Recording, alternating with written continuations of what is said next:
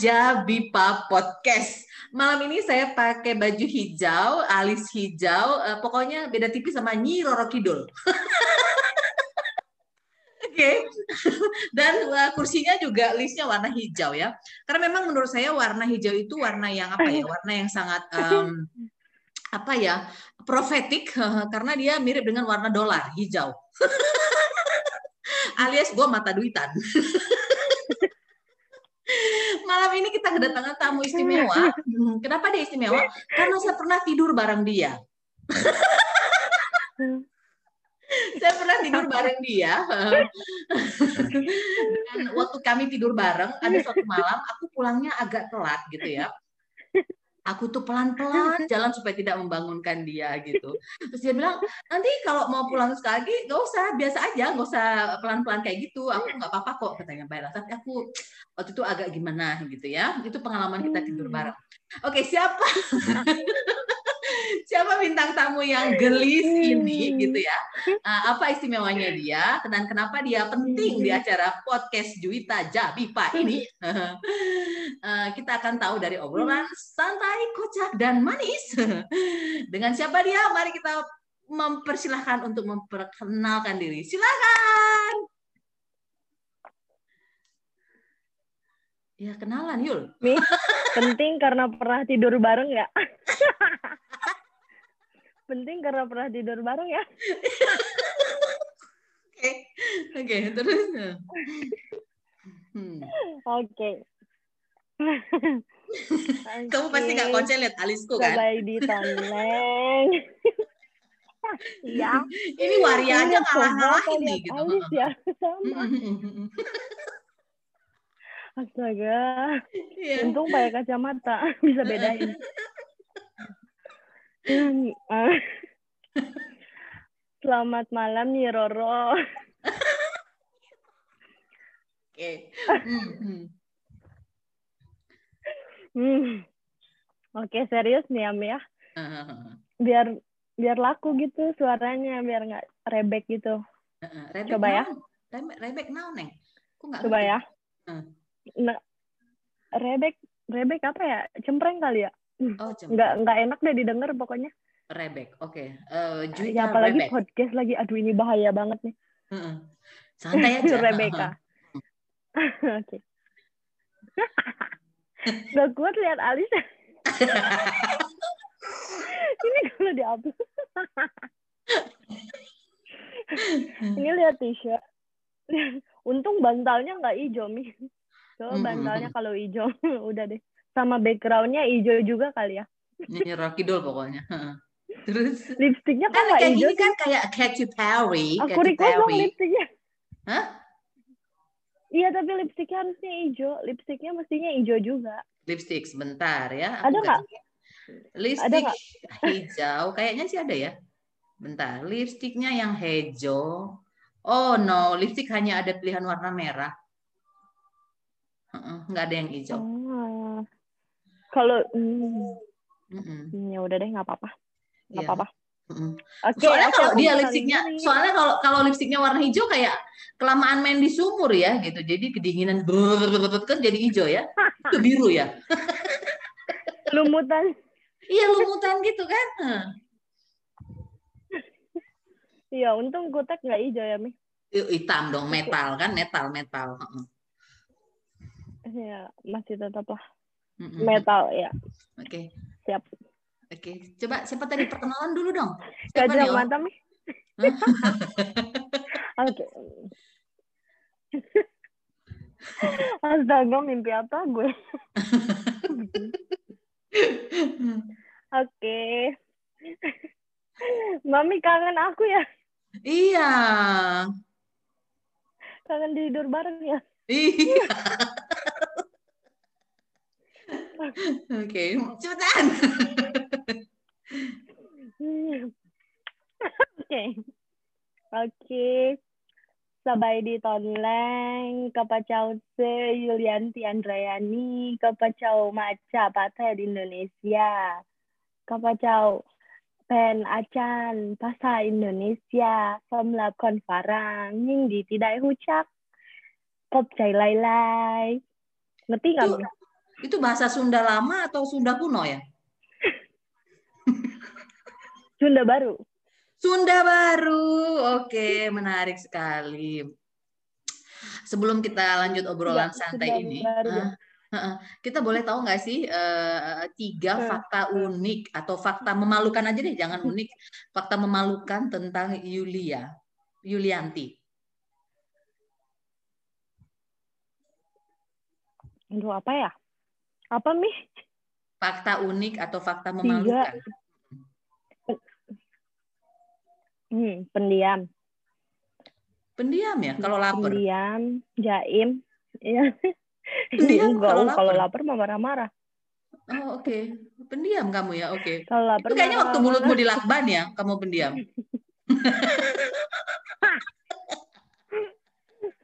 pendiam terus untung nggak pernah ada yang lakban mau ya dilakban ya.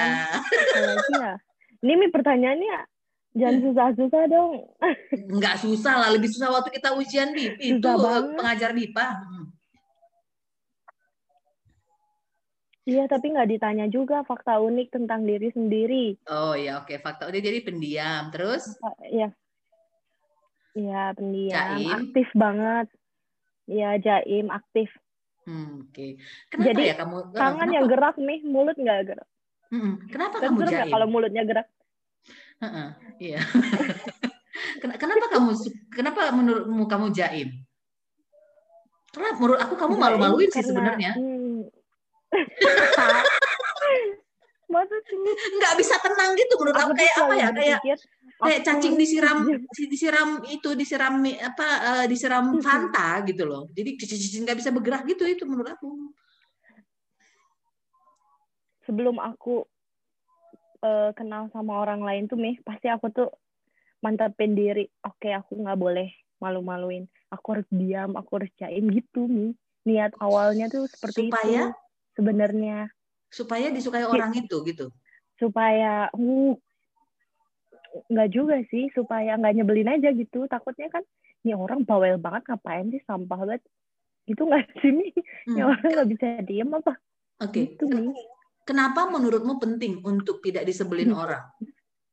Kan itu bukan kendalimu. Orang mau sebel sama kamu apa enggak itu bukan kendalimu. Iya that's true.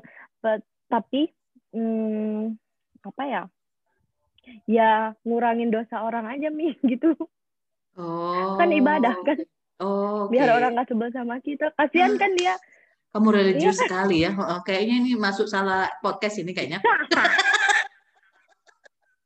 Iya. gue malah mau ngomongin ngomongin hal yang nggak ada hubungannya dengan ketaatan di sini. Oke, hmm. Eh, ini taat banget Oke, terus setelah itu eh, misalnya kita baru Hmm. kenal nih, baru kenal.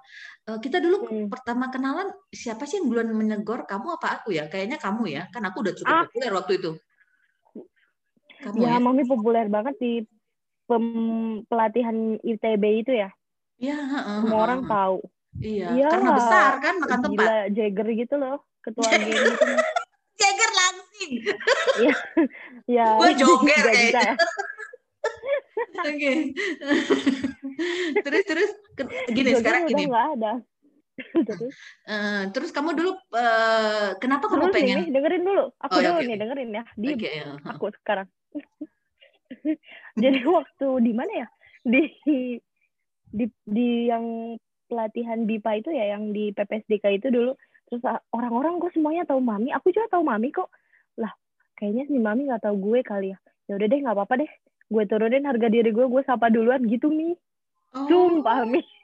Oke. Padahal kamu nggak tahu kan kalau aku sebenarnya Kayak rabun gitu. gitu loh. Awalnya tuh nih terkenal banget. Iya tahu sih di ITB juga udah terkenal. Terus sekarang juga terkenal banget tuh waktu pas kemarin pelatihan pembekalan yang itu. Mm-mm, mm-mm, tambah lagi Teh Evi, Teh Rika tuh tahu kan? Mm-mm.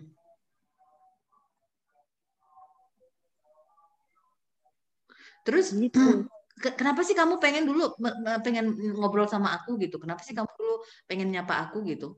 nggak pengen ngobrol nggak nggak pengen ngobrol juga sih cuma mau nyapa doang iseng Oh, soalnya hmm, pertamanya itu mungkin gara-gara waktu pengalaman kali ya Mi dari sampai kuliah banyak orang pikir kalau aku tuh sombong nggak mau kenal sama orang jadi Uh-uh. setelah lulus itu aku coba oke aku harus ya try to be nice.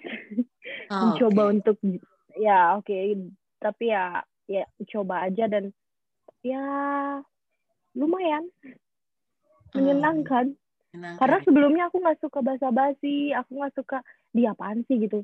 Karena dulu SMA S dari SD sampai SMA sampai universitas aku udah cukup populer. Jadi nggak usah lah ya aku sok-sokan yang kenal mau kenal sama orang. Jadi aku pikir kayak gitu kalau dulu.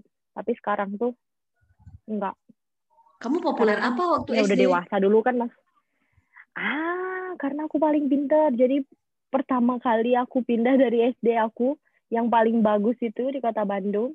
Aku Mhm. paling bodoh nih. Heeh, terus? Terus mama aku pindahin lah ke sekolah. Kami kami pindah rumah. Terus aku dipindahin ke sekolah deket rumah itu juga sama negeri tapi kualitasnya jauh di bawah sekolahku yang dulu eh aku paling pinter di sana jadi kan terkenal nih Oh, uh, siswa baru tapi kan nggak bangga ya orang itu sekolahnya nggak bagus-bagus amat tapi menarik Jadi ya. Jadi iya. kamu di sebelumnya kamu di sekolah itu nggak dianggap, kemudian kamu pindah ke, ke, sekolah yang lain yang sepertinya gitu ya, Ya. sepertinya standar ataupun kualitas Hmm. sekolah itu eh, di bawah sekolah yang sebelumnya. Dan kamu Ya, ternyata ya. topnya di situ gitu dan itu berlanjut terus Ya. sampai kamu kuliah gitu ya. Iya, kuliah nggak begitu. Soalnya aku udah kenyang di eh, kuliah cuma sampai semester satu doang.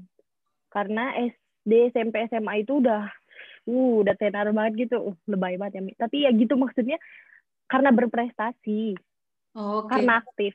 Kak, semester 2 kamu nggak gitu lagi karena apa? Udah mengenal laki-laki? Hmm, karena karena udah karena males nih, males. Eh, aku kan karena aku aktif organisasi dan olahraga di dari SD sampai kuliah sampai SMA tuh. Olahraga apa? kuliah udah deh males. Aku gini-gini taekwondo, basket Oh, dulu nih. Sekarang mah enggak, boro-boro. oh kamu taekwondo. Oh keren makanya banget. pendek.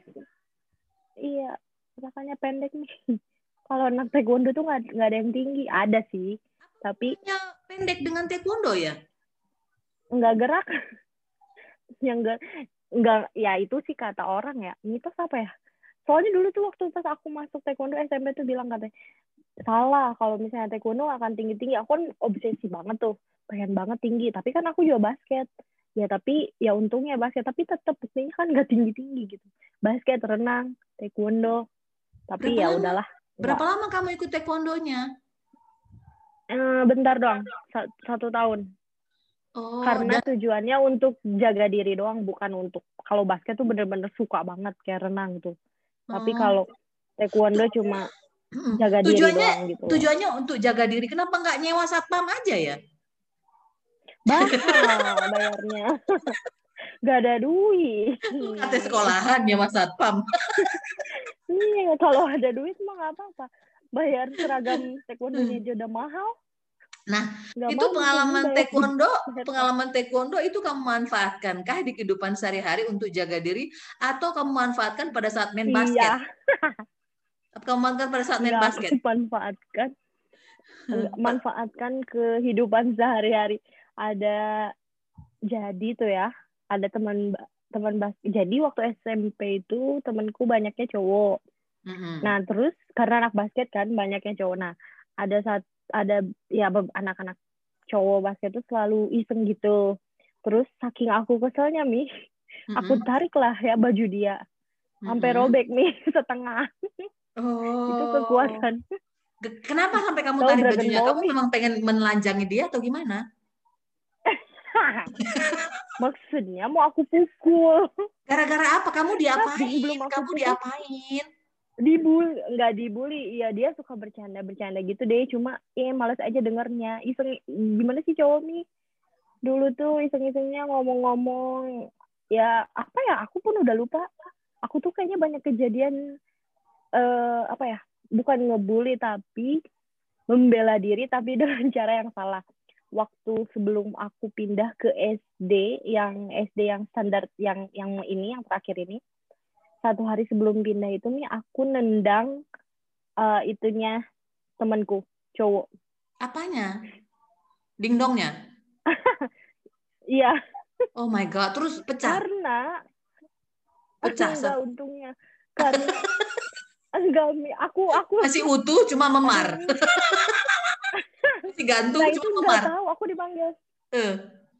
aku dipanggil capsek waktu itu karena dia tuh iseng banget iseng aku lagi nulis gangguin aku lagi ini digangguin ya udah aku lompat dari kursi terus dia di depan aku aku tendang deh oh my god hmm. malu banget ya mi Enggak sih, ya enggak. Gitu Aku punya pengalaman iya. pengalaman pembelaan diri juga sih yang sampai cedera gitu. Iya. terus yeah. dipanggil capsek. Uh-huh, terus ya udah toh nggak apa-apa besok aku pindah kok. Aku ngomong gitu. Mama aku datang. Ah. Oh. Jadi ya udah.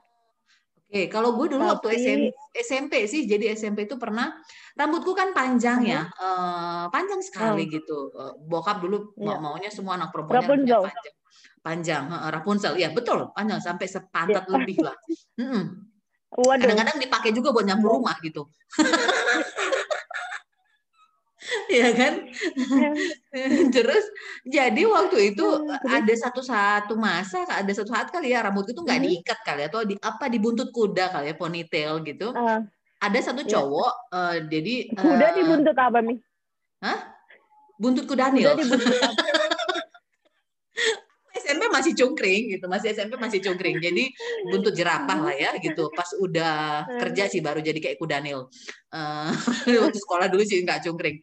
Nah jadi dia gemes kali ya gitu. Dia gemes ngeliat rambutnya ponytail gitu kan. Nama dia dia hmm dipegang gitu kan gitu. Nah waktu waktu SMP kan ada pelajaran prakarya ya gitu. Bawa gunting bawa penggaris gitu. Nah waktu itu aku bawa gunting. Ada gunting di meja gitu loh.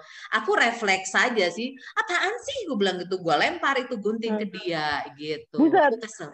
Refleks gitu kan. Karena aku dari rumah diajarin memang sama bapakku eh, nggak uh, ada yang boleh pegang rambutmu, nggak ada yang boleh pegang kau iya. gitu kecuali kita iya. gitu.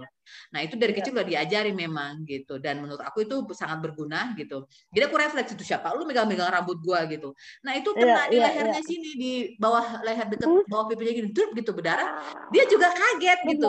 Karena dia kaget dia nggak ngerasa sakit kan. Tiba-tiba udah berdarah aja, berdarah ih Jui berdarah. Katanya gitu. Kan dia juga nggak tahu kalau itu berdarah. Jadi guntingnya gunting bukan hmm. yang gunting gagangnya plastik tapi gunting yang dari stainless steel semua itu yang kecil gunting buat anak-anak itu yeah, yeah, yeah. zaman uh. Presiden Soekarno itulah. Waktu zaman Soekarno aku kan udah SMP ya. Ya Kartini atau perjuangan aja. Aku udah jadi udah nongkrong nongkrong sama dia di warung-warung kopi gitu. Seumuran kita. Nah jadi berdarah gitu kan. Eh, eh Jui berdarah katanya kayak gitu. Aku pucat aku gitu kan. Matilah nanti ini aku mikirin aku kirain aku kirain guntingnya nembus gitu kan. Mana guntingnya kok gak kelihatan gitu. Ternyata guntingnya jatuh. Jadi nyamber aja gitu. Udah dibawa ke guru BP aku tuh diam seribu bahasa gitu. Dia juga merasa dia bersalah tapi juga dia gimana ya gitu. Pokoknya dua hari kemudian kita udah bercanda lagi gitu loh. Namanya anak-anak ya kan? Ya, ya. Mm -mm. Ya, ya, jadi tapi at that time aku merasa oh aku ini aku uh, berani gitu apa namanya I did yeah, I did yeah. it gitu loh hmm. itu pengalaman yeah. berkesan juga terus pernah juga pas naik ojek itu nggak baru belum uh. lama ya pas naik ojek uh -huh. Uh, uh. jadi naik ojek itu kan tiba-tiba diikutin dari sebelah kiri gitu lah. Lu kalau mau ngeduluanin kan sebelah kanan dong, jangan sebelah kiri gitu kan. Dipepet gitu. Nanya, yeah. Mbak, eh, Blok M arah mana ya? Itu, itu tuh gue di Tamrin kalau nggak salah, Jakarta kan uh, lurus aja aku yeah. bilang gitu kan. Terus lurus ke mana ya? katanya kan. Nggak tahu aku kayaknya feeling aja gitu aku buka helm gitu aku buka helmku gitu kan. Turun turun turun gue bilang gitu. Turun terus aku nyebrang langsung aku naik taksi gitu kan. Aku lapor gitu loh. Nggak tahu refleks aja gitu. Hmm.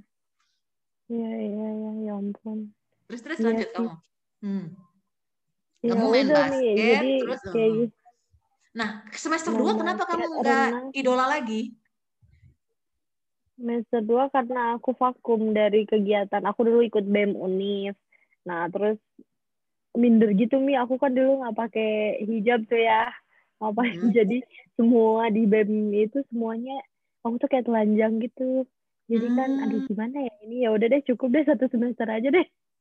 Terus akhirnya ya Oh. udah nggak aktif, eh, aktif di jurusan tapi nggak terlalu juga karena kayaknya udah kenyang kali ya banyak organisasi dari SMP sampai SMA terus eh, SD juga kan eh, tanding apa volley terus renang kayak gitu.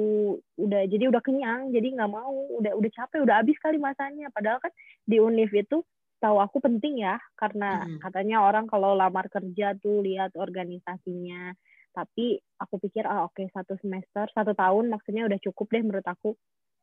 Ya Hmm. udah gitu akhir. Dan aku juga dapat part time juga waktu itu iseng-iseng karena waktu aku baru tahu kalau universitas itu liburnya tuh lama kayak dua bulan kayak gitu. Ya udah Aha. deh ikut part time. part time cuma sabtu minggu doang. Part time apa sebenarnya. toko baju.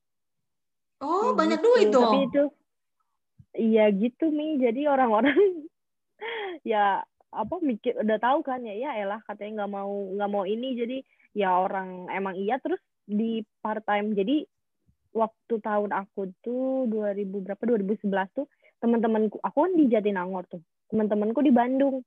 Lah aku tiap eh, weekend kan aku tiap akhir pekan aku balik ke Bandung tuh. Terus bosen kan nih ngapain? Ya udah kerja akhirnya ya itu keterima. Tapi temen-temenku itu yang part time itu gajinya itu dulu tuh berapa ya? tiga puluh lima ribu apa? apa empat puluh ribu. delapan jam lah sedangkan gaji aku 125 sayang banget kan nih jauh banget bedanya ya udah deh nggak mau aku lepas Oh, gitu. tuh Oh, jadi kamu semet Ya tahun udah. kedua udah udah bisa ya cari duit tambahan gitulah untuk jajan kamu Ya. gitu ya. Oh, senang Ya. banget. Siapa yang ngajak dulu? Enggak sen- iseng doang karena libur kelamaan itu libur Hmm. tiga bulan apa ya waktu itu terus udah libur sebulan di ini mau ngapain lagi ya bosen ya udah deh iseng-iseng. Terus eh, jadi aku ngelamar ke apa tuh PH, PHD Hut. Ah, nih aku ditolak. Katanya kependekan. Oke nggak apa-apa. Oh, harus terus gajinya sih. juga nggak terlalu gede. Iya harus tinggi. Terus aku kan nanya eh ya juga ya. Kan bawa-bawa makanan kayak gitu wah nggak bisa nggak bisa. Untungnya nggak lolos tuh. Tapi tetap dipanggil kan sebel. Maksudnya kalau udah tahu aku tuh udah bilang dari awal tinggi saya segini tapi dia tuh nggak apa-apa datang aja dulu datang aja dulu selalu udah banyaknya kayak gitu akhirnya ya udah datang ternyata bener kan tingginya kurang ya udah deh pulang nah terus ngelamar ke tempat kerjanya temanku distro distro gitu Mm-mm. ditolak juga oh Alasannya? ya udah nggak apa-apa nggak udah penuh waktu itu Oh, itu tadi yang uh, Terus? Pizza Hut delivery. Kamu sekarang masih mau nggak sih makan Hmm. pizza di situ? enggak dendam kusuman Oke, ya di pizza yang lain aja. Oke, Hmm, terus Iya. kau sudah menolak aku waktu itu, gitu kan? Hmm. iya terus eh, ya udah eh, distro distro juga distro cuma satu doang sih nggak nggak nggak keterima juga tapi untungnya ya udah dan aku tuh dulu tuh suka banget apa ya brand-brand surfing gitu loh mi Oh, Karena dulu di Bandung gitu-gitu ya. Hmm. kayak gitu ya terkenal banget Rocky kayak gitu Hmm, hmm, hmm, hmm. akhirnya ya udah aku cobain deh di PVJ tuh ada. Aku cobain di sana. Hmm. eh keterima. Kan aneh banget ya. Terus pas tahu gajinya segitu buset kaget juga. Wah. Karena yang lain kan Hmm. cuma empat puluh ribu lima puluh ribu lah. Ini seratus dua lima. Ya oke deh ambil. Terus tapi dari situ uangnya nggak aman nih. Karena Kenapa? tiap ada barang baru ngambil. Oh, jadi lo kerja di situ, Iya, tapi lo juga membeli produk di situ. Iya tapi untungnya dapat diskon Lumayan nggak sih? lumayan aku tuh nih misalnya misalnya uang temenku ya Hmm. temenku itu misalnya gaji eh, uang jajannya tuh misalnya kita tuh anak kuliahan tuh misalnya satu juta per bulan tuh ya Hmm. tapi aku sebulan bisa ga- bisa gajian di situ tuh satu satu koma dua kan jadi double ya mi Iya. belum lagi nih ya kalau ketemu sama tante-tante yang baik banget yang belanjanya banyak itu pasti dikasih bukan cuma makanan doang pasti kasih ini buat eh, jajan ini buat makan kayak gitu atau dia Iya, iya, orang Indonesia kayak gitu-gitu baik. jadi senang banget Iya, ya, orang iya Indonesia kayak gitu-gitu gitu baik. makanya kan ditanya "Eh, kamu umur kamu umur berapa? Kamu uh, kuliah? Kamu kayak gitu. Terus waktu aku bilang iya kuliah di sini di sini. Makin aja tuh baik. Ya ampun rajin banget gitu-gitu. Jadi ah ya gitu deh. Eh, tapi ngomongin Menarik soal soal diskon nih. uh, soal diskon. Jadi kalau karena kamu kerja di situ kamu dapat diskon berapa ya. beli produknya dia? Produkmu sendiri bergantung itu bergantung brand. Karena yang tempat aku kerja itu dia brandnya banyak ya. Uh-huh. Nah, ada brand ada brand ada yang diskonnya 20% sama yang 50%. Oh, oke. Okay. Lumayan kan? Lumayan banget. Tapi itu yang kamu hmm. itu untuk harga dan itu ketika dijual itu normal harganya. Normal, normal. Hmm. Normal. Itu berlaku untuk kan semua untuk semua produk nggak sih? Iya, semua produk. Oh, okay, produk nih kalau punya duit mah beli jam tangan juga diskon. Oh gitu. So besok-besok hmm. aku bye-bye aja sama petugasnya ya biar dapat diskon ya, pakai uh, duitnya dia gitu ya. Pakai diskonnya ya. dia gitu. Iya, itu lebih bagus. oh. Gak usah kerja di situ terus langsung bisa gitu. Tapi tokonya kayaknya udah banyak yang bangkrut deh. Soalnya di yeah. PVJ udah ditutup. Terus Bogor masih ada nih. Kayaknya masih ada. Di Bogor di mana? Uh, sebutin mall yang ada BTM. Oh. Bukan bukan apa apa? Botani Square, Botani Square. Oh, Botani Square yang baru itu. Oh, Iya, okay. itu ada. Kalau nggak salah masih ada. Berapa nah, lama kamu uh, kerja sampingan seperti itu? Lama Dua liburan? tahun. Dua tahun? Iya. Wah lama, lama Yul. Lama dong, karena betah nih. Jadi bosnya itu ya si store headnya tuh baik banget. Terus orang-orang di sana tuh kan di atas aku umurnya. Semuanya tuh bedanya tuh lebih dari dua tahun. Ada yang lebih dari dua tahun, lebih dari lima tahun. Aku kan nggak ada kakak ya, jadi mereka tuh bener-bener uh, apa ya nyayangin aku gitu. Nah, you are the youngest gitu, there. Iya. The youngest and Terus, the cute one. Oke, okay. hmm, the cutest hmm, one. Oke. Okay. Hmm, hmm. Terus aku itu selalu jadi the best seller. Even aku cuma masuk Sabtu Minggu doang. Oh boleh Sabtu Minggu doang? Jadi, boleh kan part time. Paruh oh, hitungannya part time. Oh, oke. Okay. Makanya ya. aku tadi kepikiran Dan, kamu kuliahnya gimana? Gak terganggu pas sudah masuk lagi? Enggak, cuma Sabtu Minggu doang. Karena cuma Sabtu Minggu. Sabtu itu setengah hari atau uh, Sabtu full, Minggu setengah hari. Kayak gitu doang. Oh. Jadi oh. Hmm. enak dong Yul. Enak. Enak nih, enak banget. Makanya dulu aku berhenti tuh gara-gara aku harus skripsi kan karena aku pengen aku harus uh, eh, KKN dulu.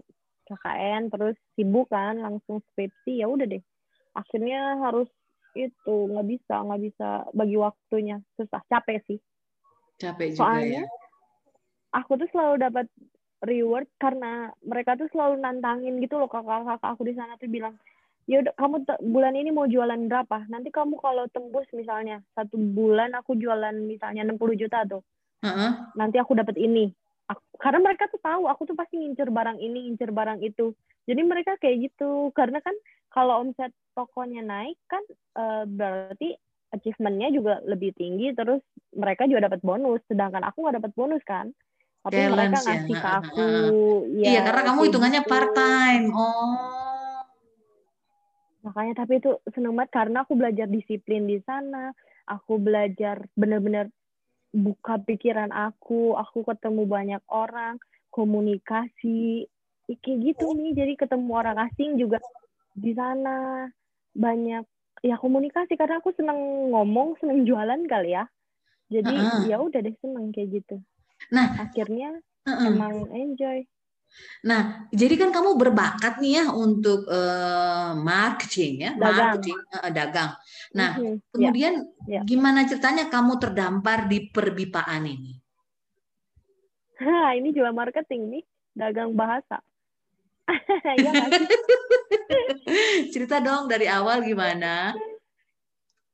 Aduh, aku tuh frustasi nih SMA. Aku tuh ngabisin ngabisin dana nggak sedikit tapi aku gagal. Aku pengen dokter banget dulu tuh ya.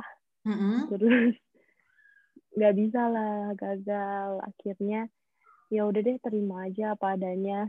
Keterimanya di sastra oke nggak apa-apa. Terus tahun kedua nggak dicoba? mikir lagi. Tahun kedua nggak karena umur kan. Sayang banget gitu mi.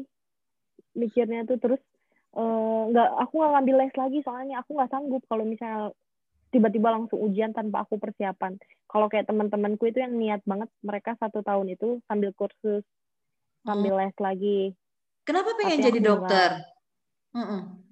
itu cita-citaku sejak aku bisa ngomong sejak dua tahun kalau orang nanya tuh selalu itu dan ke bawah sampai sekarang sampai oh. aku gede Oh, Oke. Okay. Ya udah. Apa yang menurut kamu menarik jadi dokter itu? Ah, rumahku tuh deket RSHS kan nih, Rumah Sakit Hasan Sadikin. Oh. deket banget. Terus jadi kalau misalnya dulu tuh aku nanti kalau ke sana tuh kalau nengok orang ya, aku nanti kerjanya di sini, jadi nggak usah ngekos, deket. Oh, you are Waktu so sweet. gitu. Oh. Terus ya keluarga ngedukung tapi otaknya nggak ngedukung gimana dong kamu yakin kamu memang nggak sanggup mengerjakan tugasnya waktu itu atau memang karena persaingan saja gitu loh? Ujiannya nggak lolos itu. Amin karena kamu memang tidak bisa menjawab apa karena kamu kurang persiapan? Aku main-main ya nggak serius kurang persiapan. Oh jadi itu memang hanya sebuah cita-cita sih ya? Iya hmm. dan apa ya kayak udah setengah jalan, udah semester 2, kelas 12 itu udah ya udah deh nyerah kayaknya nggak bisa deh. Tapi tetap coba, cuma nggak bisa, nggak mampu juga ujian mandiri ya. Ujian mandiri ujian cuma nggak mampu bayarnya nih. Jual rumah, jual segala, nggak sanggup kan ya. Maksudnya ya biayanya. Hmm. Kalau swasta nggak mau, emang nggak mau biayanya mahal, terus nggak juga sih nggak mau aja gitu. Untuk kedokteran swasta nggak usah deh kayaknya gitu akhirnya ya udah deh nyerah dan uh, bingung abis lulus mau ngapain? Kecepetan lulusnya waktu itu. Karena bingung mau ngapain lagi. Akhirnya S2 langsung terus ngobrol ah pamanku ini uh, dia itu pamanku uh, dari desa. jadi pamanku dari desa dia bawa gembala sapi. Dan pisang. Eh, salah ya bawa, bawa sayuran ya. Dan pisang.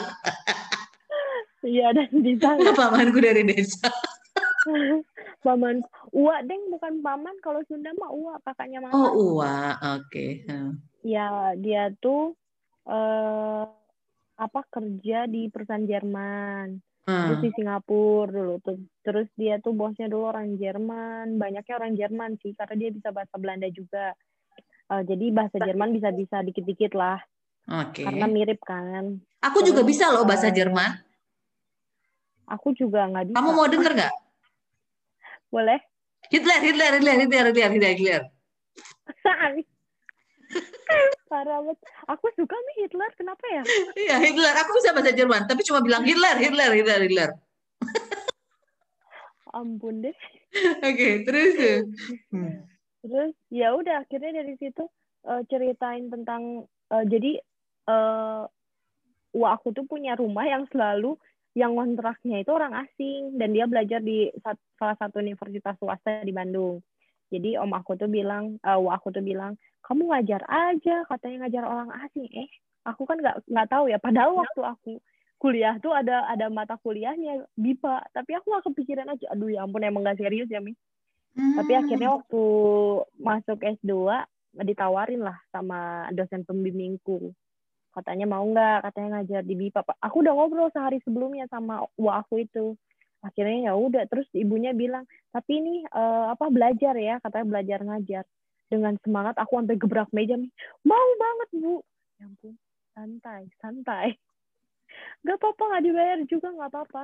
Emang nggak apa-apa karena aku pengen pengalaman kan. Aku baru lulus aku belum punya pengalaman apa-apa. Jadi ya udah deh akhirnya dari situ nih Agustus 2015 aku putuskan oke okay, aku coba mungkin ini jalanku oh oke okay. jadi paman ya. apa uakmu itu memberikan pengaruh yang, yang inilah ya untuk ke ya. BIPA ini oh, ya. tapi uakmu bukan bekas duta bahasa kan bukan dia duta jangan-jangan uakmu pak ini ya? pak ini pak Doni oh, aku udah udah udah almarhum nih oh oke. Okay. ya, nah kemudian apa yang kamu rasakan pertama kali mengajarkan bahasa Indonesia bagi penutur asing ini? Stres stres ya? Oke. Okay. hmm. ya. Kenapa stress, diteruskan? uh, uh, awalnya apa ya pertamanya waktu masuk kayak kan kita nonton dulu tuh ya gimana cara ngajar, gimana cara ini. Sedangkan aku kan basicnya bukan pendidikan. Sebelumnya aku pernah ngajar emang ngajar uh, apa les gitu bimbel. Tapi itu beda banget kan ngajar orang asing sama orang Indonesia. Beda. Kamu sebelumnya Akhirnya, sastra kan ya? Sastra ya? Iya, aku sastra. Aku sastra, sastra itu nggak dituntut untuk mengajar ya? Enggak. Hmm. Enggak. Kita tuh meneliti lebih banyaknya. Hmm. Terus uh, akhirnya ya udah nonton dulu tuh selama satu satu nonton satu jam terus tiba-tiba langsung coba gabung sama mahasiswanya. Kata dosenku tuh gitu uh, oke okay. akhirnya ya udah ngobrol kan deg-degan gitu ya mi takut. Buset ini ngomongnya gimana ya? Mahasiswanya nggak bisa bahasa Inggris. Terus rata-rata mereka tuh bahasa Arab sama bahasa Rusia apa? Iya Arab Arab sama Rusia kalau nggak salah dulu tuh. Gak bisa mm -hmm. mi. Mereka nggak bisa bahasa Inggris terus ya udah deh. Susah banget itu gimana ngejelasinnya? Akhirnya ya udah selama seminggu itu bener-bener setiap hari tuh nonton. Nonton dosenku ngajar gimana. Akhirnya mm. uh, ya menarik. Mereka karena mereka tuh walaupun mereka nggak ngerti kita ternyata mereka ramah terus uh, coba gitu. Walaupun kita ngomong pakai Google Translate itu ya seneng banget aja. Dari situ akhirnya terbuka oh mereka benar-benar kayak ikhlas banget mau belajar bahasa Indonesia. Mungkin karena dulu kebutuhannya memang mereka akan tinggal di Indonesia mereka mau sekolah kayak gitu. Jadi toh mereka ngehargain kita dan aku waktu aku tanya gimana di Bandung? Gimana tinggal di sini? Dan mereka senang akhirnya oke okay, aku pasti bisa aku bertahan deh. Begitu deh. Hmm. Sampai lah. Oke. Okay. Jadi Baik. aku nggak aku aku nggak belajar eh, nggak uh, benar-benar belajar dari aku belajar metode pembelajaran pendidikan pengajaran enggak. Jadi betul-betul emang aku langsung ke lapangan. Jadi kayak zaman-zaman pembodohan dulu aku bener-bener karena kalau uh, apa setelah ada apa itu nih waktu BIPA uh, pengajaran BIPA itu loh yang di ITB pelatihan pelatihan pelatihan itu tuh membantu ya itu tuh membantu banget waktu pelatihan karena kayaknya apa yang aku lakukan waktu sebelum pelatihan itu salah semua yang aku pikirkan tuh kayak gitu karena mm-hmm. aku nggak tahu ini aku nggak tahu ini ya udah karena aku ngasih aja seadanya tanpa tahu mm-hmm. metode pendekatan mm-hmm. dan, ya jadi memang pelatihan itu sangat membantu ya tapi kemudian gini ya. yo hmm, apa namanya eh, kamu kan menekuninya dan kamu merasa oh kayaknya bisa nih mungkin inilah jalanku. Terus ini enggak sih apa namanya eh, eh, kebayang nggak ini nantinya bukan kebayang. Eh, terus lu punya bayangan nggak ya ini aku akan menekuni ini terus ini akan menjadi profesi buat aku gitu. Sebenarnya uh, waktu tahun kedua itu hampir nyerah karena karena ada ada satu masalah yang nggak bisa aku ceritain lah. Mm-mm. Nanti di email aja Yul. Di email aja ya, soalnya di panjang banget satu tiga ya lima hari nggak cukup ceritanya. Akhirnya tapi uh, ternyata waktu aku mau mundur tuh aku dipanggil lagi gitu. Jadi ya ada sesuatu lagi yang ah, oke okay, mungkin aku nggak boleh nyerah nih. Masa sih karena hanya karena masalah apa ya masalah lain dan itu bukan masalah dari itu uh, faktor eksternal. Jadi kayaknya nggak penting banget sih. Karena aku tuh baper banget sih orangnya terlalu pemikir. Kayak misalnya ada yang nggak suka sama aku dulu tuh ya aku tuh kayak mikirin banget aduh salah gue apa ya? Aduh gue harus minta maaf harus gini harus gini harus gini. dulu tuh gitu. Hmm. tapi dari situ oke okay, nggak boleh ada yang apa ya mempengaruhi aku untuk masa depan aku untuk semuanya itu nggak boleh. Kayak hmm. lagunya One Direction itu loh mi yang mana yang, yang mana coba Jatuh bangun aku mengejarmu. Itu. Bukan. Yang mana? itu Jesus. Oh, Yang itu Maggie. ya? Aku kiranya itu The Beatles. Aku One Direction yang mana? Nah, nah apa? Ya, apa? yang mana ya? Yang mana? Nobody, nobody. Ini kayak aku jadi Nobody, nobody but you.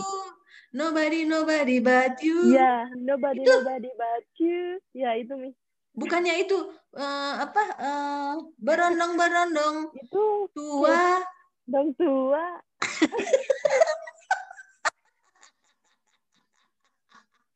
Ya.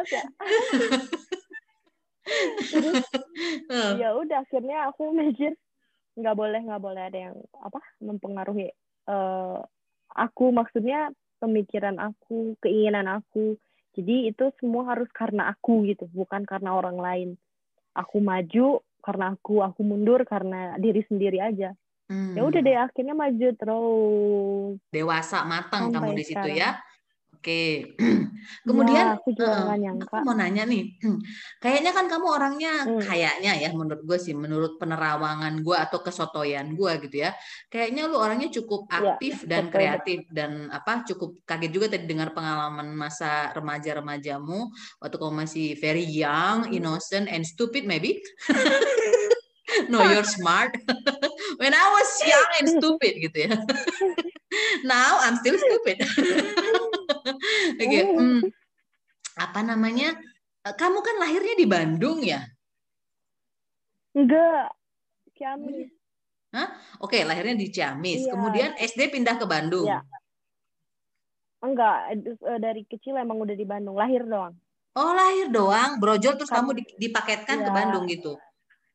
Iya, dikirim. Dulu belum ada JNE ya, masih pos ya? Oh, Merpati. Atau apa sih? Merpati ya. Gila tua banget. Kan kamu tadi sepantaran sama Era Kartini. Oke. Terus Oke. Oke, kamu di- dia apa terus pindah ke Bandung ya kan lahir di Ciamis, kemudian kecil di Bandung, remaja di Bandung, eh apa apa eh, anak-anak di Bandung, abege di Bandung, kemudian Iya. eh, agak sedikit dewasa di Bandung, kemudian sekarang di Bandung. Bandung. muak. Nih. Angkut dong, nggak ada ini. Enggak, maksudnya eh, itu pernah kepikiran nggak sih apa memang kamu tipikal orang yang kalau udah nyaman, nyaman aja gitu, nggak mau yang Enggak. lirik lain-lain lagi. Eh, jadi dulu tuh waktu habis eh, dulu tuh aku pengennya kuliahnya di Jakarta, di tahu lah ya universitas terkenal Heeh. Indonesia ya UPI. di situ. Enggak. Tapi Universitas apa Terus- universitas padahal IKIP. iya. tahu aja lagi. Oke, terus. nggak nggak nggak boleh karena jauh terus banyak kejadian-kejadian gitulah di berita. Jakarta jauh ya? Beri- ap- Oh my god. em, jauh nih karena kan aku tuh Kamu mau jalan kaki tadi maksudnya apa gimana? Kok itu jauh ya? aku nah aku tuh dari SMA tuh sering eh ke Jakarta. Eh, lomba-lomba gitu. Itu pun sendirian nih cuma waktu aku kuliah nggak ngerti kenapa nggak boleh. Mungkin karena nggak kepantau kalian nanti mikirnya ngekos makannya gimana kayak gitu loh. Soalnya aku da- dari dulu anak pembantu. Jadi apa-apa sama bibi kayak gitu. Mm-mm, mm-mm, kan mm-mm. nggak mungkin ya ngekos bawa bibi. Mungkin mungkin ya. aja sih kayak gue sekarang inilah. Terus, ya Eh, terus. Terus ya udah akhirnya eh ya udah di Bandung aja.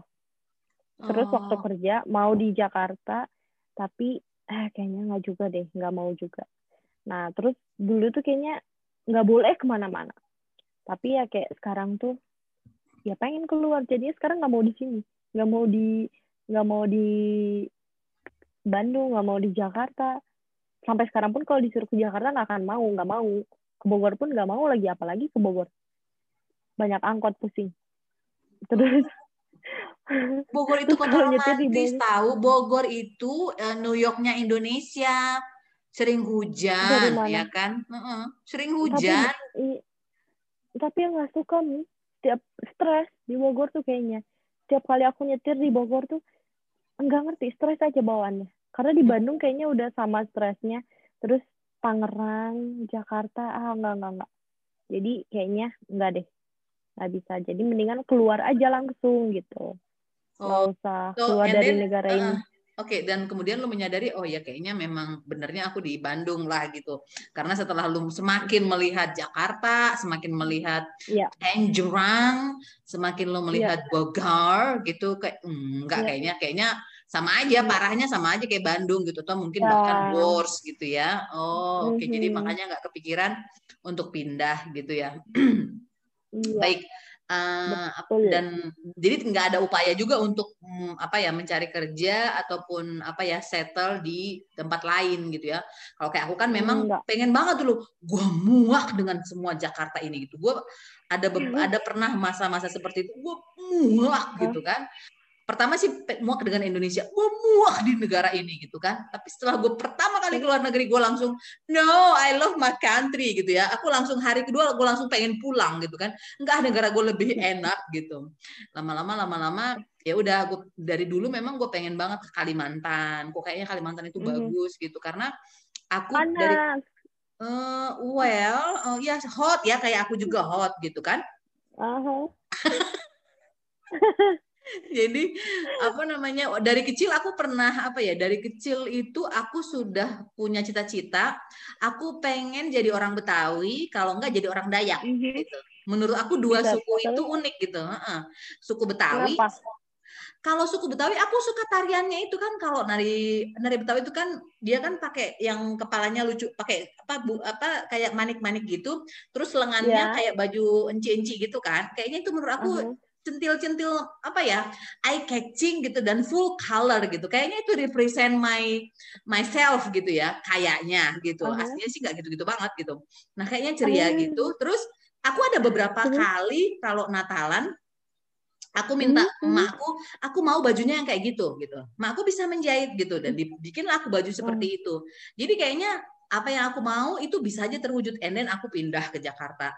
Kemudian kenapa orang Dayak? Karena menurut aku Dayak itu keren. Kerennya gini. Di di di di berita lah ya di berita yang kulihat itu kayaknya orang Iya. Dayak itu kayaknya misterius gitu. Misterius terus kuat gitu. Kuat terus ada tatonya gitu loh.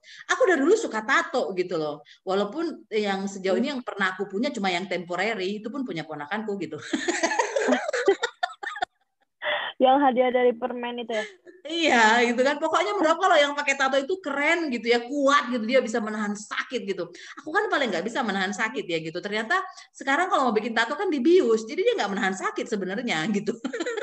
Oh gitu?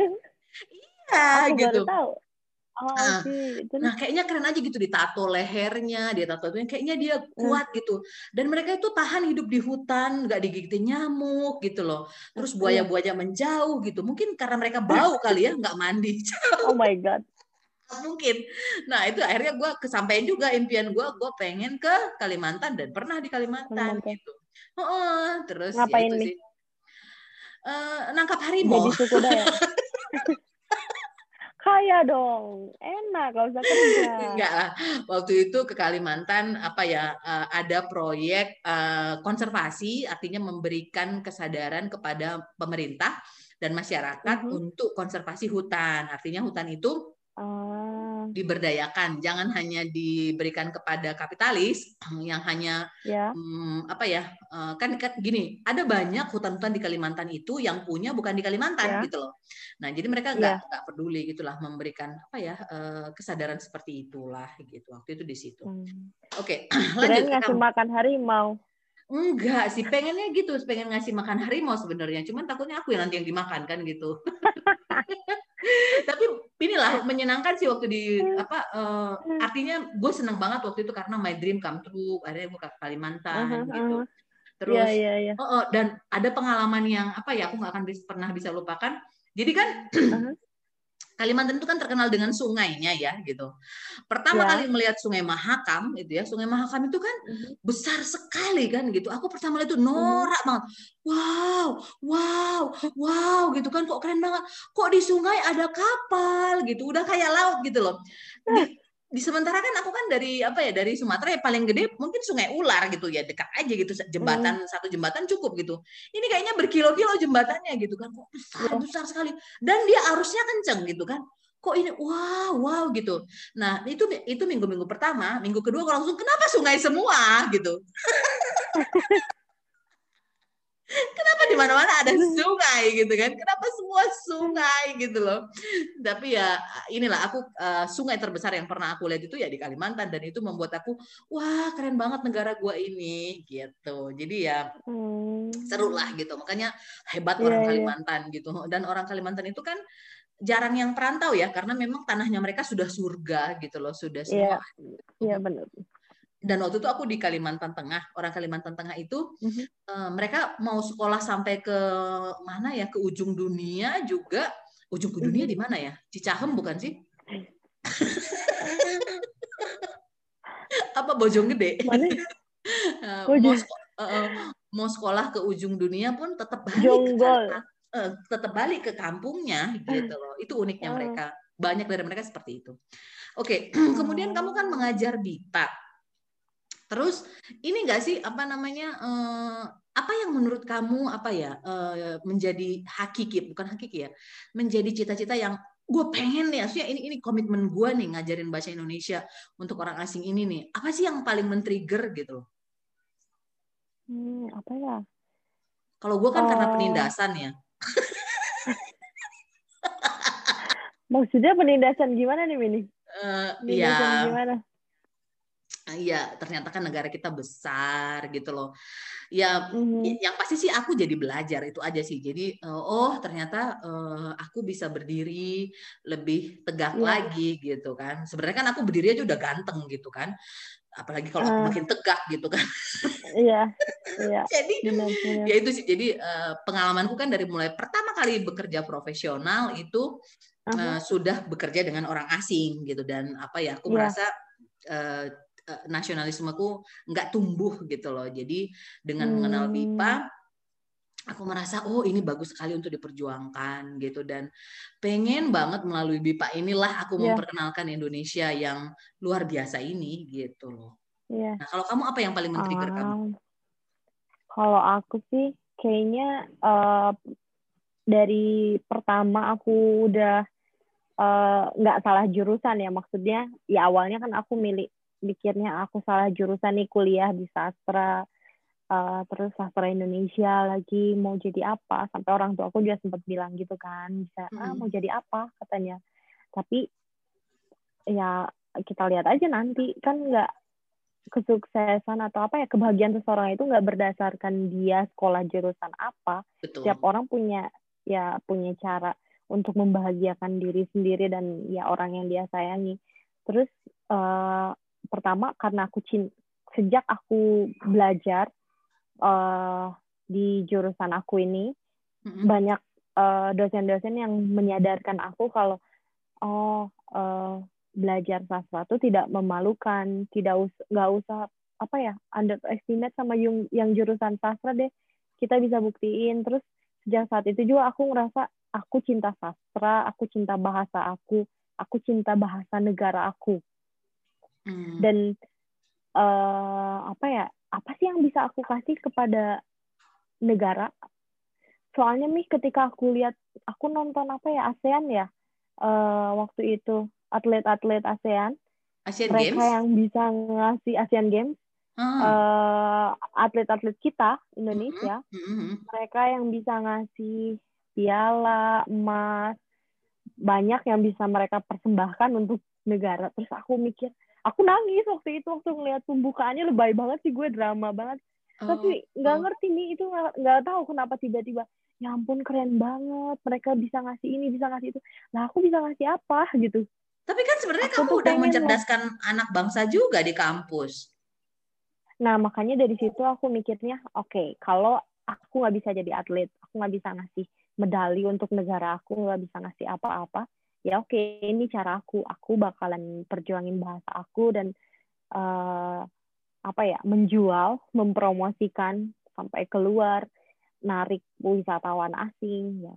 Kayak gitu ya. Inilah yang bisa aku lakukan untuk bahasa aku dan uh, apa ya kayak sekarang tuh aku tuh berterima kasih berterima kasih sekali. Ya aku bisa sampai sekarang di sini bisa ketemu mami bisa hidup sampai sekarang ya bisa ke mana-mana itu karena apa ya karena jurusanku gitu loh mi oke okay, hmm. yang lain juga mami memang bukan jurusan uh, uh, sastra bukan jurusan bahasa tapi kalau aku bukan jurusan bahasa belum tentu kan mi aku tertarik ke sini hmm Ya sih, ya. Nah ya. itu maksudnya. Kalau Jadi tadi jurusannya ya, engineering mungkin nggak akan ke sini, ya sih, ya ya. Iya, dan hmm. belum tentu juga aku akan tertarik kayak mami. Mami jurusan uh, apa ekonomi. ekonomi. Uh -huh. Mami, ya mami bisa tertarik sama uh, BIPA. Tapi kan kalau aku mungkin di luar jurusan aku belum tentu kan aku akan tertarik gitu dengan BIPA. Ya. Seperti itu. Oke. Okay. Terus ya, hmm. jadi begitulah.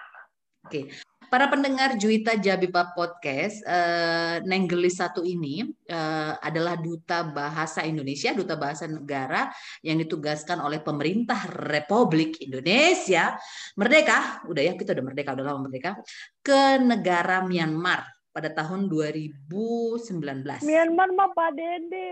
Oh, kamu apa? Oh, kamu Viantin ya? Viantin itu? Iya, Lao. Oh, Lao, Republik Lao. Republik Lao. Ya? Nah, Republik Lao. Hmm. Lao. Republik Lao pada tahun 2019 gitu ya. Uh, kenapa gitu? Kamu kenapa nggak dikirim ke Papua Nugini gitu? Kamu kenapa dikirim ke Lao? Uh, aku tuh tiga negara diganti nih. Pertama negara tetangganya, terus negara tetangganya lagi. mana tuh? negara nggak usah disebut lah. Bukan uh, negara yang berdekat yang bahasanya mirip juga. Apa? Uh, apa Thailand? Oh, Thai, Thai, Thai. Oke. Okay. Oh. Ya, terus sorry, ganti. Terus ya, sorry Kak. Mm-hmm. terus ya udah deh ganti akhirnya karena waktu itu uh, apa ya cepet banget ini ya prosesnya karena kan ah nggak mau nggak apa ya waktu itu karena di dikasih taunya langsung ketemu sama koordinatornya langsung di kampusku jadi oh, okay. eh ini gimana? Ya udah. Akhirnya ya udah uh, terima aja. Kan kita harus bersedia ditempatkan di mana saja. Yeah, betul. Ya jadi ya udah nggak nggak nggak bisa. Ya waktu itu dibilangnya kan waktu di Thailand satu tahun ya. Buset satu tahun nggak pulang-pulang. Kayak agak shock gitu.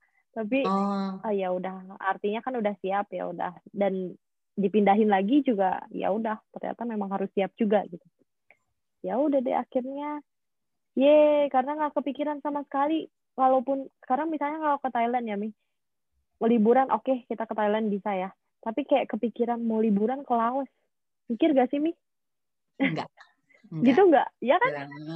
Betul. makanya aku tuh mikir oke okay, kalau misalnya aku mau liburan kayaknya nggak mungkin deh milih ke Laos. Udah tiketnya mahal gitu.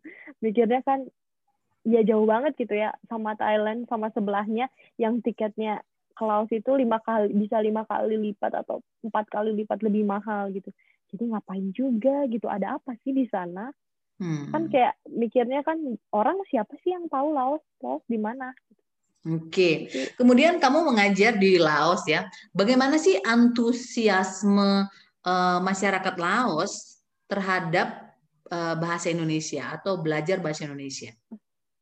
Nah, itu yang aku kaget. Di, kita nggak nggak banyak tahu tentang Laos, tapi waktu aku ke sana tiba-tiba uh, kata pensosbudnya, Bu, ini daftar peserta yang udah daftar. Waktu itu aku lihat tuh, ini nggak salah apa? Yang umumnya itu 80, terus tentaranya hampir 50. Jadi pokoknya kurang lebih yang daftar itu 150 nih. Karena aku kaget ya, hanya aku sendirian loh yang ngajar maksudnya gimana nih ceritanya terus tentara terus aku lihat daftar yang nulis yang apa absen uh, apa yang formulir pendaf pendaftarannya itu mereka tulisannya pakai tulisan uh, lao udah kayak ya nggak bisa baca deh pokoknya Hmm. Tapi sebelumnya akhirnya... se sebelumnya kamu di kampus yang sebelumnya kampus uh, kebanggaanmu uh, itu hmm. udah pernah mengajar orang Lao? Udah. Oh udah, udah. oke. Okay. Jadi udah nggak begitu kaget udah, lah ya. Oke. Okay. Hmm. Terus? Uh, sedikit kaget, lumayan kaget karena nggak pernah kepikiran uh, aku bakalan ke sana gitu mi. Hmm. Kayaknya jauh banget gitu, nggak sama sekali ada bayangan atau pikiran aku ke sana. Karena aku tuh kaget banget waktu dulu di ada mahasiswa yang presentasi dari Laos, aku minta dia jelasin. Coba kamu jelaskan pasar tradisional di negara kamu. dan aku kaget semuanya lebih mahal dari negara kita sedangkan aku cek mereka ekonomi kita lebih bagus. Kenapa barang-barang di sana mahal? Makanya aku sampai aku pikir oke okay, aku nggak bakal mau ke sana. Di sana mahal di sana gini gini gini gini. Jadi hmm. kayak aduh pikiran aku tuh kayaknya udah buruk banget negatif banget. Hmm, hmm, hmm, berangkatlah aku ke sana dan aku buktikan. Eh ya mahal. Jadi kayak aduh kayaknya ya jadi bener mi nggak boleh nggak suka sama sesuatu ya Hmm. Jadi aku gimana nih? Aku nggak suka aja sama Timothy Chalamet, Timothy Chalamet, biar jadi suka gitu gimana? Aku suka sekali sama ya. dia. Hmm. Jadi pergi. Aku hmm. ke beberapa, aku kejadian kedua negara kayak gini, uh-uh. kedua kali ya. Aku nggak suka banget, bukan maksudnya nggak suka banget, cuma aku mikirnya, dih ngapain sih ke sana gitu, kayak gitu hmm. loh. Mm-hmm. tapi berangkat gitu. Yeah, Jadi yeah, yeah. ya ya hati-hatilah. Jadi ya udah deh akhirnya uh, berangkat ke sana, terus ya dikasih tahu. Aku sebelum pergi aku tanya-tanya. Oke. Okay. Uh, kebetulan Gimana ada tadi? mahasiswa. Uh, uh, gimana tadi antusiasmenya mereka terhadap belajar bahasa Indonesia? Nah itu tinggi. Aku yang aku kaget itu gitu karena yang di jadi di yang belajar di kampusku itu mahasiswanya ya biasa aja maksudnya nggak terlalu semangat kayak yang dari negara lain jadi uh-huh. aku pikir mungkin mereka juga ya sama kayak gitu telat datang ke kelas nggak disiplin aku mikirnya kayak gitu karakternya nggak jauh beda dengan karakter orang Indonesia gitu ya kayak gitu bahkan lebih lambat oh, ketika okay. aku datang ke sananya uh-huh. ketika aku datang ke negaranya itu ya ternyata uh, yang disiplin disiplin yang cepet-cepet tapi ya banyaknya yang lama maksudnya telat gitu. Mereka hmm. itu sangat-sangat apa ya tidak kurang menghargai waktu menurutku ya. Oh, okay. karena aku udah kamu lindes nggak? cukup enggak lah. Aku harus sabar karena nggak ada yang marah-marah di sana. Nggak boleh marah nggak nggak ada. Semuanya sabar di sana tuh. Jadi oh, aku tuh sering dimarahin sama pensosbud. Uh, bilang, ibu jangan marah-marah, ibu harus sabar di sini. Ibu harus santai di sini, harus santai dan sabar. Sabar dan santai itu dua kata yang tidak pernah terpisahkan selama aku di sana. Sabar dan santai. Oh, karena manusia ya. atau karena apa ya? Karena memang karakternya mereka. juga. Karakternya mereka. Ya, karena santai. Jadi semuanya karena kan uh, ini apa? Gitu ya?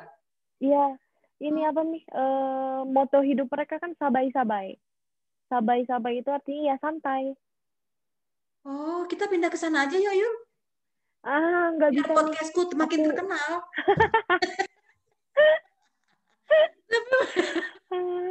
oh, sebel. Gitu. Aku tuh sebel. Aku tuh banyak sebel karena aku selama aku di uh, kampusku uh, ya disiplin gitu untuk aku pribadi ya Uh-uh. Dan kalau ada orang yang lama, aku tuh bisa marah-marah kalau di sini maksudnya.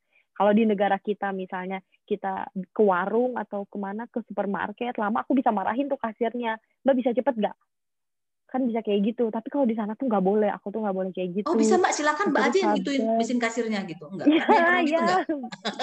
Nggak ada untungnya tapi kalau di Laos tuh kayaknya nggak boleh nih nggak ada yang gak kayak gitu, boleh. gitu nggak ada yang rusuh. Kalau oh kalau kita gak coba rusuh gimana? Ada pernah kamu pernah nyoba nggak? Mental atau gimana? Pernah.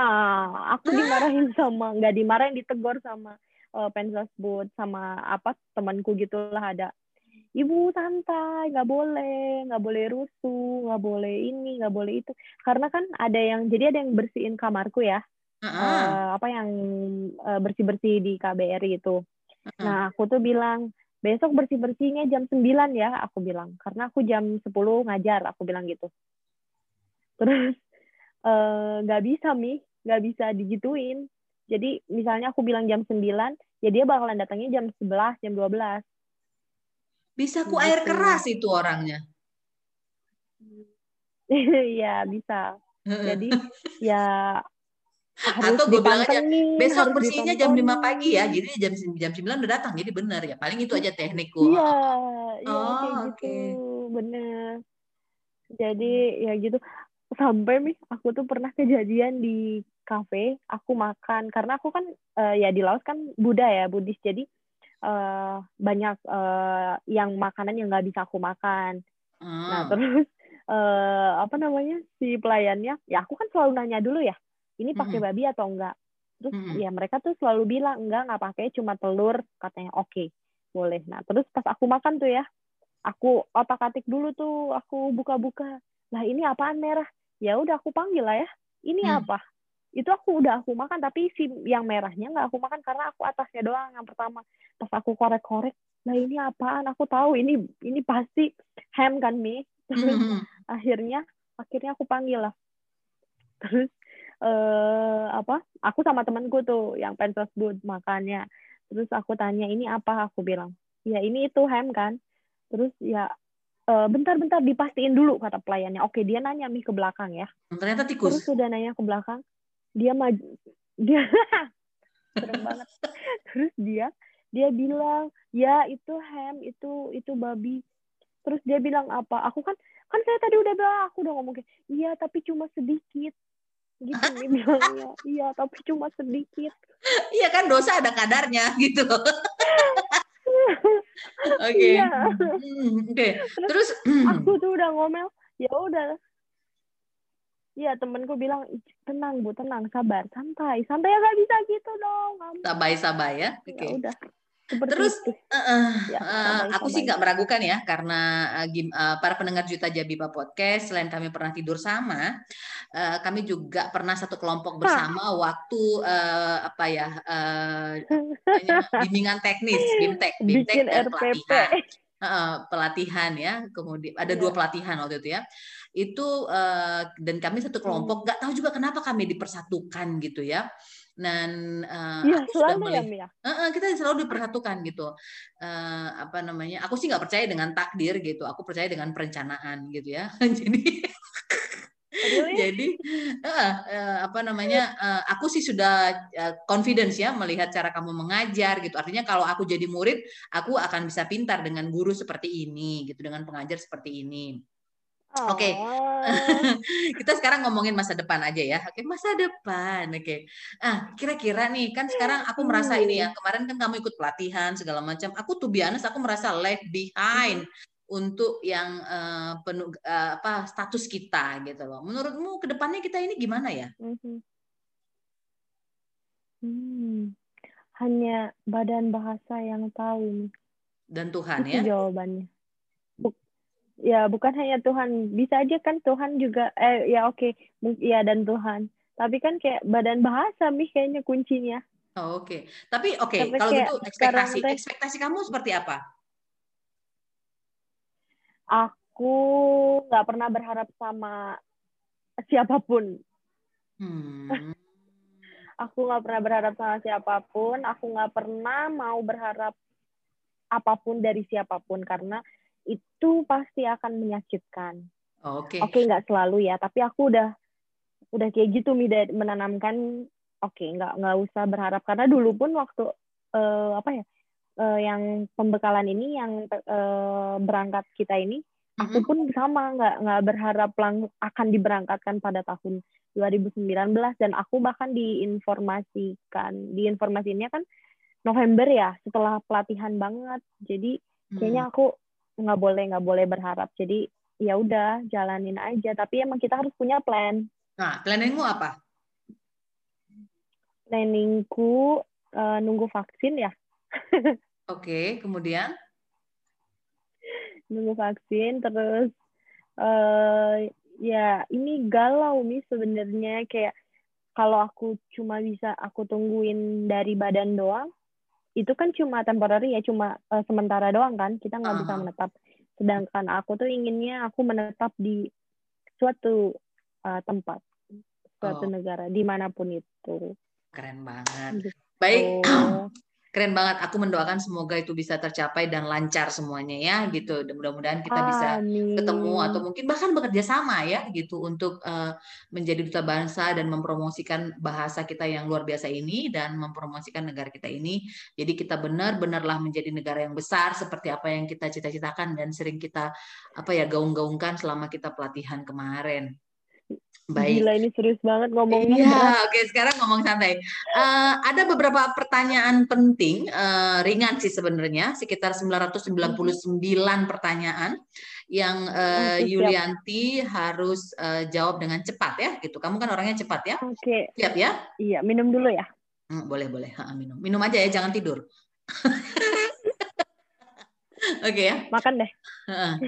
Siapa nama laki-laki yang pertama kali kamu taksir dalam hidupmu? Eh, buset. Eh, siapa ya, Mi? Kok udah pikun ya? Ah. Karena aku nggak pernah taksir. Uh, Oke, okay, baiklah. Mm, Oke, okay, baik. Karena aku tuh nggak boleh nih, nggak boleh, nggak boleh suka. Jadi orang tua aku ngelarang ya sebelum aku lulus. Jadi nggak boleh punya. Nggak boleh bukan nggak boleh suka tapi ya itu karena nggak boleh kali ya. Jadi, jadi ya udah nggak pernah mikirin. Sekalipun ada cowok ganteng atau sesuai dengan seleramu eh, dekatmu kamu nggak bakal naksir gitu ya? Udah ada Leonardo udah ada tembok itu? Oh oke. Okay. iya. Hmm, baiklah oke. Okay. gitu. sebutkan tiga nama dalam kehidupanmu yang sering membuat kamu tertawa. Hmm. siapa ya diri sendiri Oke, orang gila. Terus? Terus nggak ada mi mahasiswa paling. Mahasiswa. Temanku ada Haruka. Ya, oh, Haru. mahasiswa sih. Aku uh, akhir-akhir ini karena selama mengajar BIPA yang sering bikin ketawa ya mahasiswa nggak ada lagi. Mahasiswa ya, oke. Okay. Kapan ya. Yul, kapan Yulianti terakhir menangis?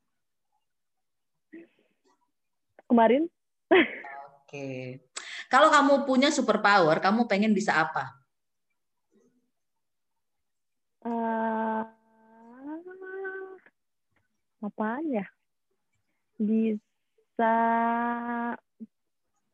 superpower terbang kali ya, Mi? Terbang.